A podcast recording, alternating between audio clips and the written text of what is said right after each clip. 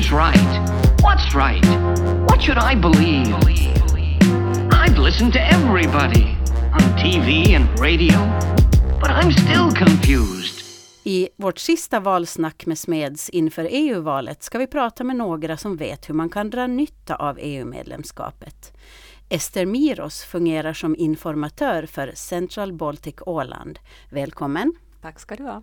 Central Baltics mål är bland annat att öka små och medelstora företags konkurrenskraft, främja en miljömässig hållbar användning av resurser och investera i utbildning och livslångt lärande.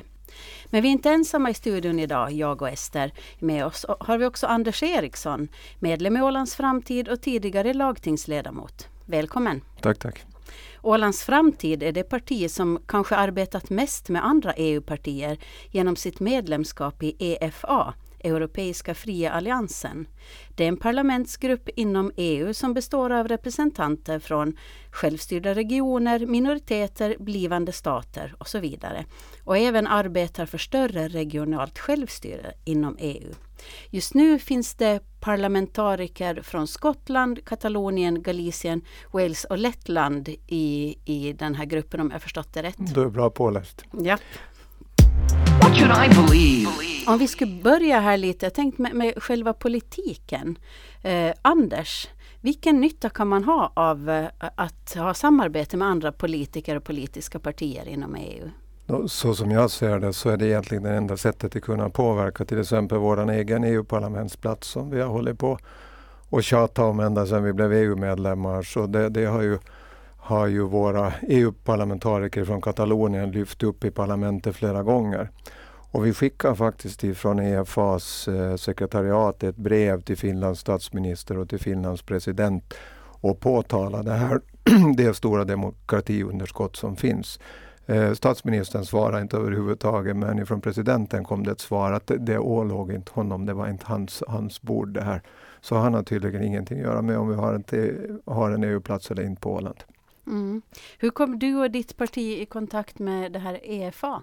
Eh, ska jag vara riktigt ärlig så sökte de upp oss och tyckte att vi hade en profil som skulle passa dem. Och eh, jag var ganska försiktig. Jag var partiordförande och jag ville inte bli ihopkopplad med något. När var det här? Eh, Ja, det är säkert över tio, tio år sedan. Eh, säkert över tio år sedan.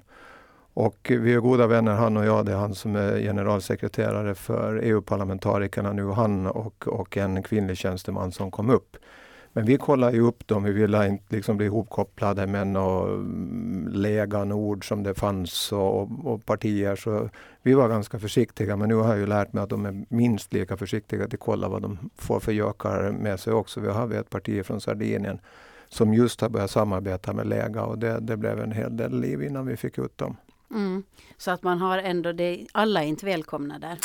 Inte, inte om man blir, blir liksom allt, allt för extrem eh, utan det här är ju ett, ett vad ska man säga, mitten, mitten, mitten vänsterparti egentligen som ju har samarbete i, i EU-parlamentet med de gröna som du kanske känner till. Hur tror du Ester, hur kan ett så här samarbete mellan politiska partier eh, som egentligen inte kanske sitter i, i ledande ställning, inte i regeringsposition, tror du att det kan hjälpa Åland i det här EU-arbetet? Ja, det tror jag ju verkligen eftersom eh, om man ser på Europa överlag eller ja, världen, så de utmaningar vi står inför är ju inte nationella eller regionala eller små de är gemensamma. Och då är det ju nätverk som det handlar om. att Hur kan vi tillsammans få en skillnad?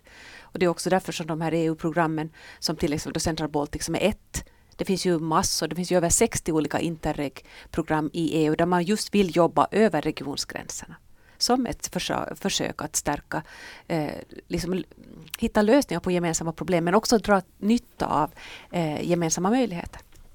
Eh, tror ni att, att vi ålänningar och kanske finländare också är dåliga på att se, vi tänker ändå liksom att eh, vi är EU-medborgare, men vi tänker ändå för nationellt. Vi tänker hela tiden liksom på finska ärenden inom EU.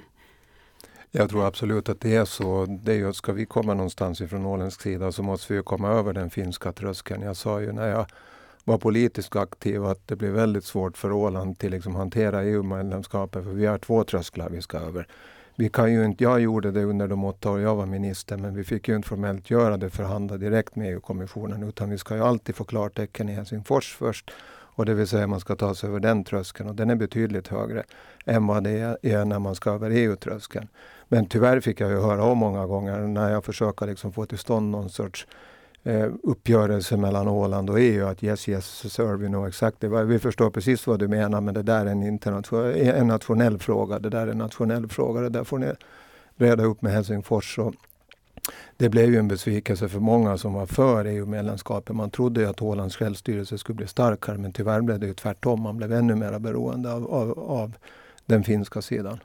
Men, och där skulle jag vilja tycka att, eller det som jag ju kan känna som kommer från fastlandet då, att jag tycker ibland att, uh, att man inte tar heller vara på finska på relationer till Finland. Utan det blir liksom Finland blir den där hot, hotbilden och hindret.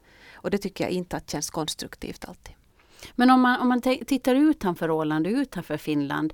Jag menar Ålands framtid är ett litet parti eh, som ger sig ut.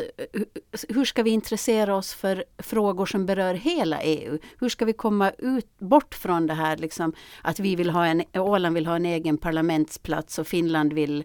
Eh, vill inte. Nej, men, nej, nej, men och Finland vill ha något annat som är väldigt liksom, nationellt kopplat. Hur ska, man, hur ska man få oss att se oss som EU-medborgare? Behövs det sådana här projekt som Ester arbetar med? Eller hur, hur ska vi känna oss som EU-medborgare?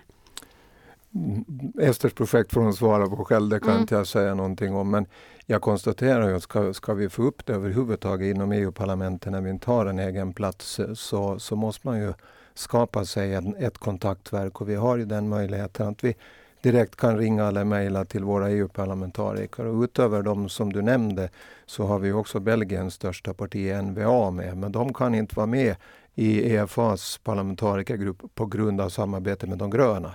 För de gröna och NVA så går det inte alls ihop i Belgien. Så fast de är, de jämte mig så är Wotar Patou vice ordförande i EFA, NVAs representant. Men parlamentarikerna jobbar inte tillsammans just på grund av att de gröna det det går inte alls ihop med NVA i, i Belgien som ju faktiskt är det största partiet i, i Belgien. Men Ester, vad, vad, tror du? Tror du att det finns något sätt att man börjar känna sig mer som EU-medborgare? Jag tänkte riktigt, om jag tänker rätt personligt, jag är ju en mm. gräsrotsmänniska, att eh, när vi, själv, när vi gick med i EU så kände jag, ja men jag är en europé. Jag kunde eh, hemskt lätt ta till mig det och jag tror det sitter ifrån skolan. När man läste allt ifrån antikens historia och, och så eh, läste om kultur och, och, så. Ja, sen har jag inte varit så väldigt intresserad av nutidshistoria, det är min svaghet. Men eh, jag kände att det här är mitt, mitt område, eller ja, mina rötter. Europa som sådant. Och eh, att jag sen genom olika tillfälligheter kom att nu jobba då för, för eh, ett europeiskt eh, program. Jag får min lön från EU, så åtminstone personlig nytta har jag av det.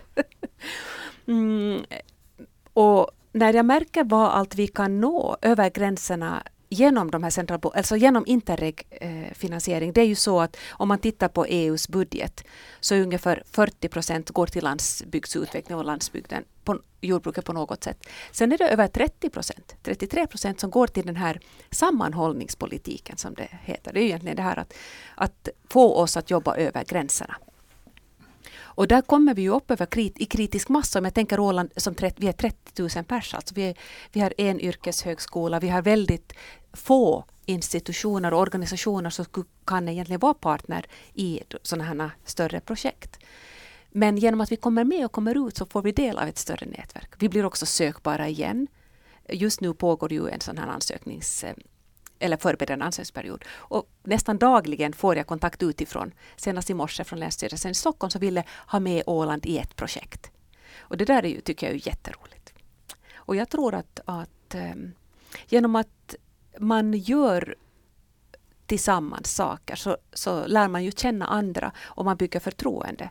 För du kan egentligen inte driva ett bra projekt om inte du har förtroende för den andra parten. Och därför mm. är det mm. bra att liksom lära känna folk från olika länder.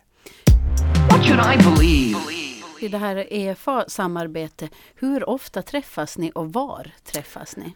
I och med det att jag är vice ordförande så träffas vi en sex, sju gånger i år blir det i, i styrelsen. Då. Sen har jag bland annat var jag till, till Yorkshire och hållit föredrag om EFA och om Ålands självstyrelse.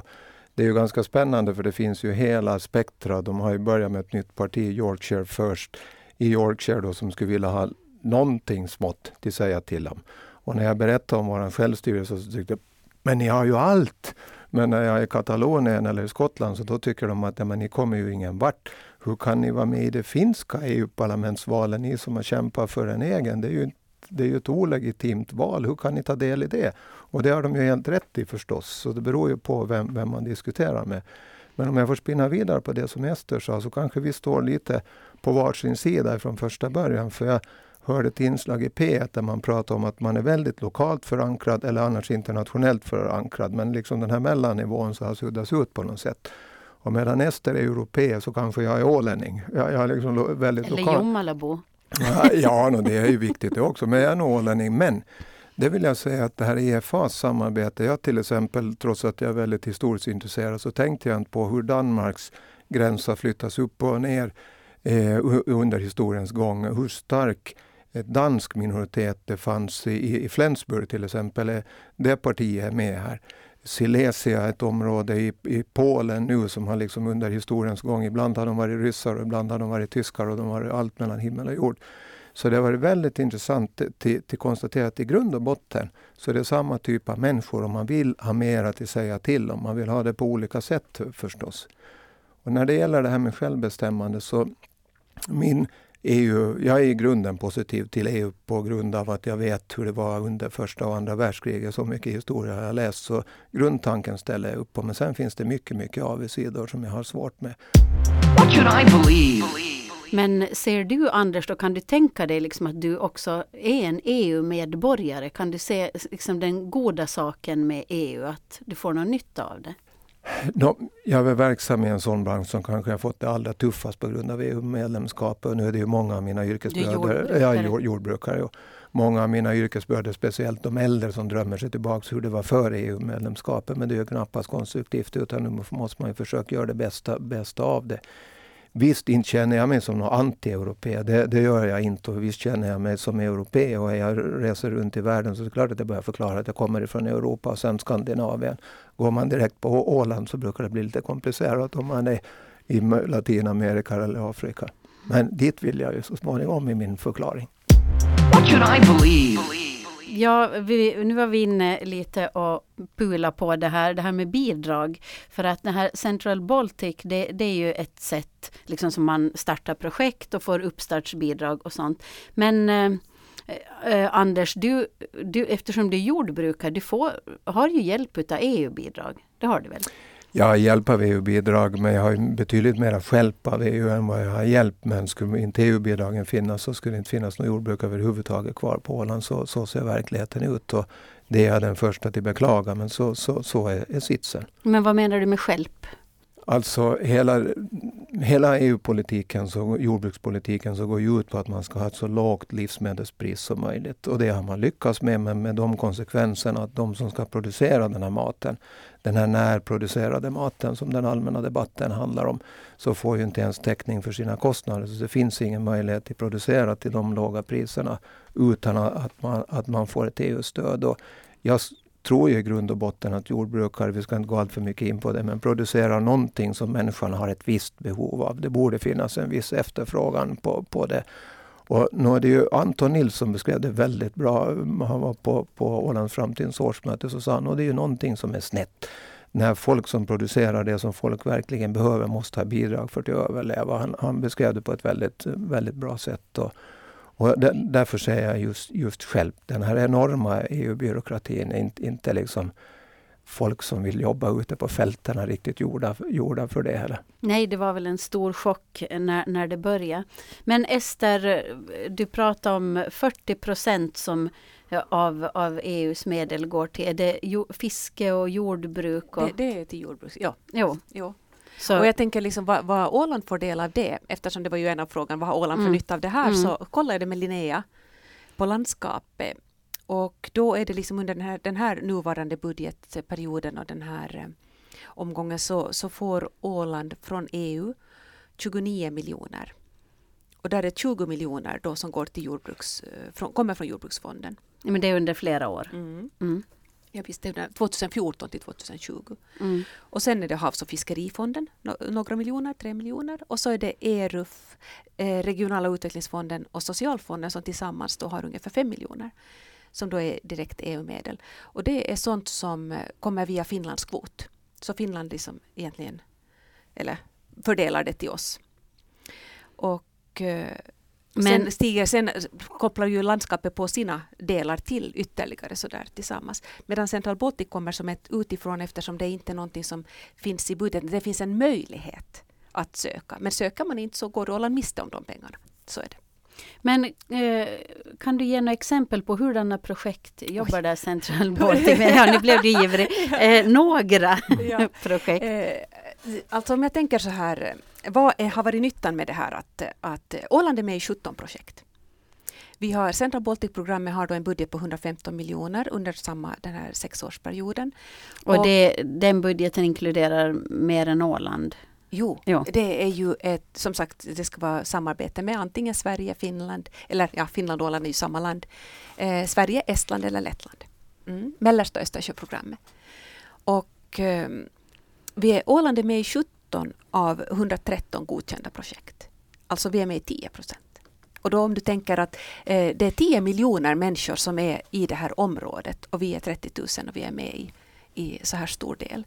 Vi får, hittills så får vi runt 6 miljoner. Och det är betydligt, det är tre eller fyra gånger mer än under förra programperioden genom bara Central Baltic, så det är ju väldigt roligt. Man har försökt förenkla, men visst, jag håller med. Det är, det är skattemedel och det är koll på det som bara den. Men man försöker underlätta och så här. Och det märker jag med, till min glädje att de aktörer som har varit med från början som lär sig och sen tycker jag men nu kan jag, det här är ingen fara. Okej, vad har vi gjort då? Vi har jobbat med ungdomar. Eh, ungdomsprojekt RIBS där, eh, där unga har fått möjlighet att komma ut och, och jobba med, inom en, med entreprenörskap i internationella grupper och med experter inom media, inom film, inom musik eh, och bli handledda liksom på hög nivå. Och det har nog verkligen, tror jag, gett Kina och kommer att ge Kina inom fem eller tio år. De här ungdomarna har varit 13 till 16, 18 år. Vi har jobbat med massa små gästhamnar. Det är väl det som är mest känt nu på Åland. Över 25 gästhamnar på Åland får investeringar i förbättrad service, bättre säkerhet och så vidare. Eh, flera eh, besöksnäringsprojekt. Den här digitaliseringen av Bomarsund, eh, Sankt Olofsleden, eh, det finns ett fågelskådningsprojekt och så vidare som just nu då gynnar besöksnäringen. Vi har transport Vätter som också är då den här nya sjömätningarna av farlederna för att underlätta och säkra eh, skärgårdstrafik. Eh, vi har utbildningsprojekt, i yrkeshögskolan och vi har... Ah, okay. Men, men, jo, men, men fin, finns det liksom något krav, ser man från tidigare eh, perioder av sådana här stöd, liksom, vad finns kvar? Är det, är det mm. projekt som bara håller igång under själva den här finansieringstiden eller blir det något, något mm. varaktigt? Mm. Eh, alltså eftersom det här, eh, de här Interreg projektprogramperioderna har ju följt eh, EUs utveckling. Så först var det nu längtan att säga hej åt grannen. Att man fick pengar för att bara träffas och prata.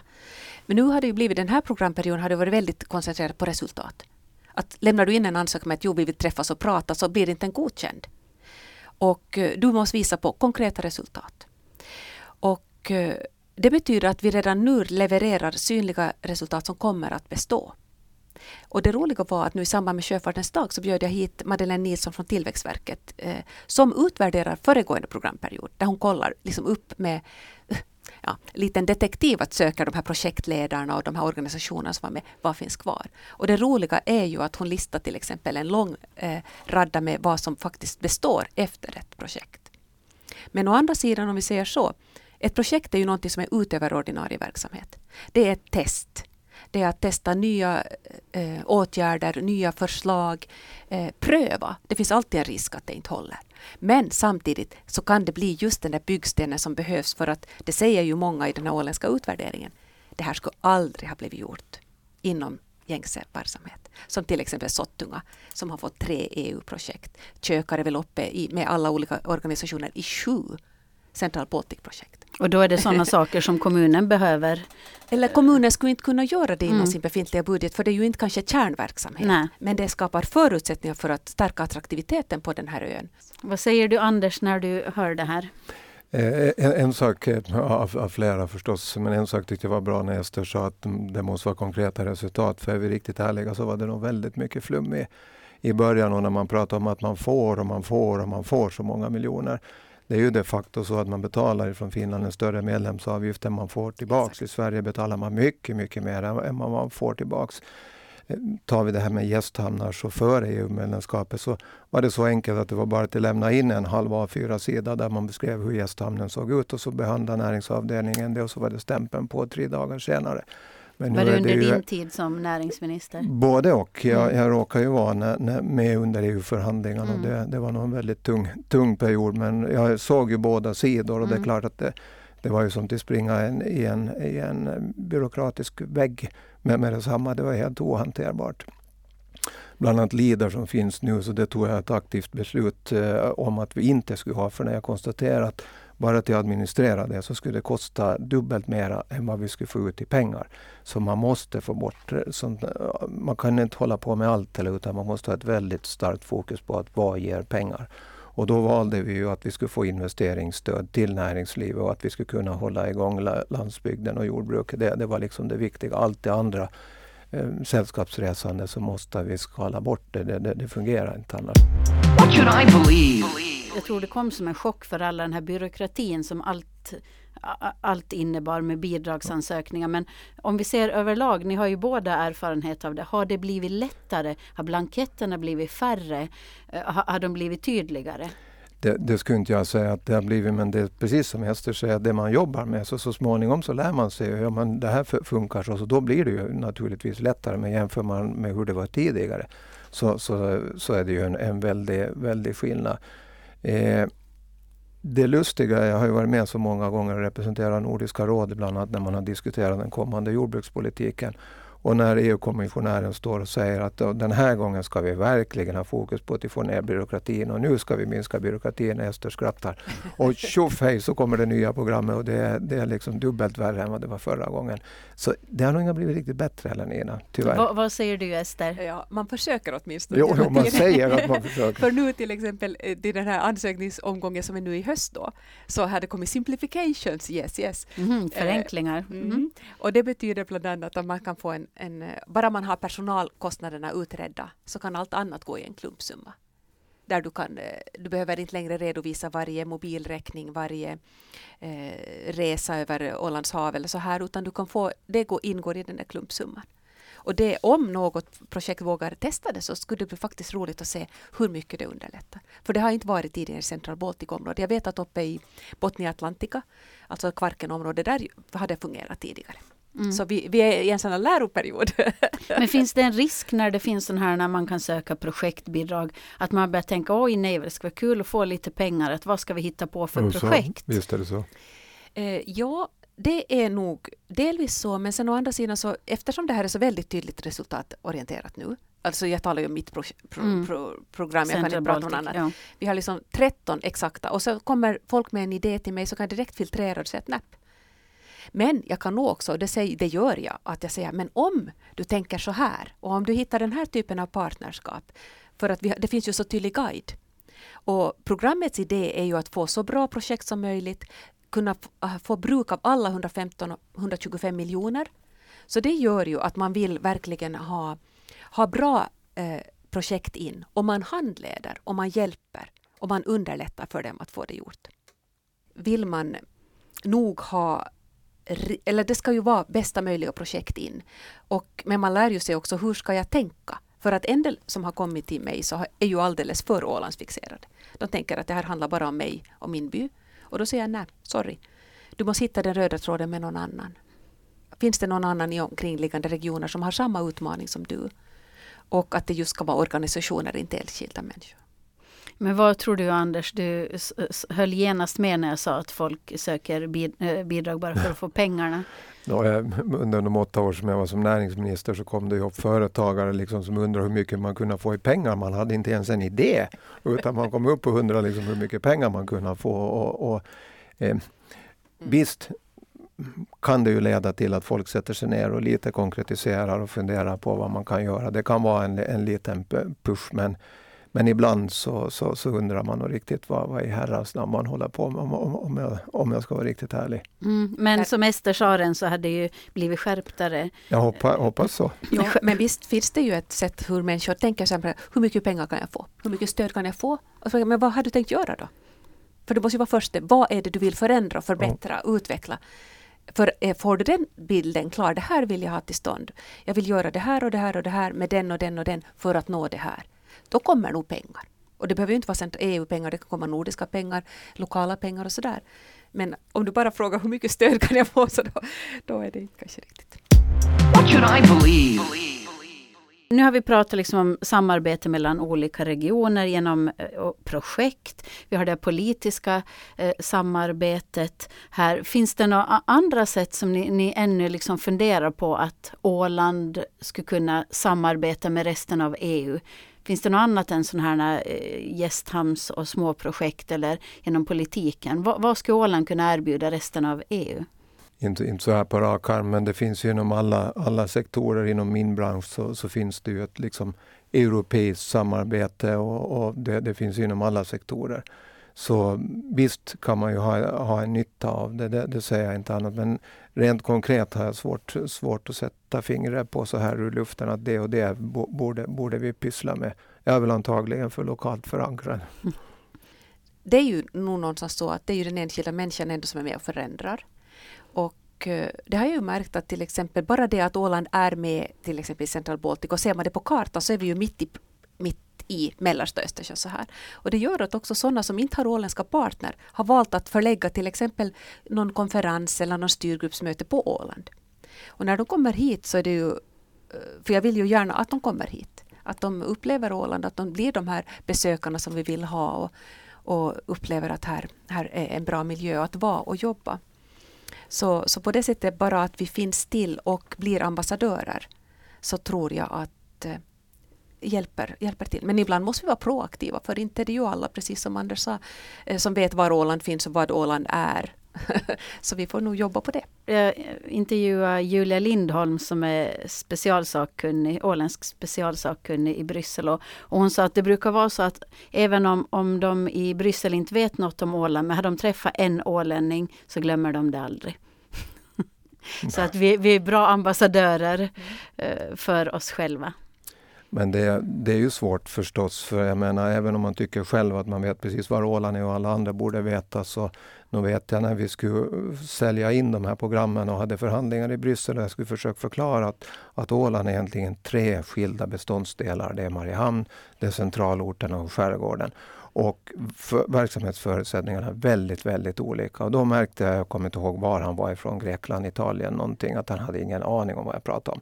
Så tog de fram en karta, men Åland fanns inte på den där kartan, så jag måste peka att här är Stockholm. Här finns det faktiskt en ö och det är den här ön här mitt i som jag pratar om.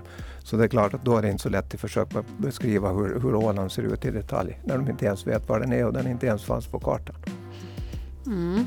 Ja, vi måste bli bättre på att sätta Åland på den europeiska kartan. Tusen tack Ester Miros och Anders Eriksson för att ni kom hit. Eh, kom ihåg allihopa och gå och rösta i EU-valet den 26 maj. Jag heter Nina Smeds och eh, tackar för mig.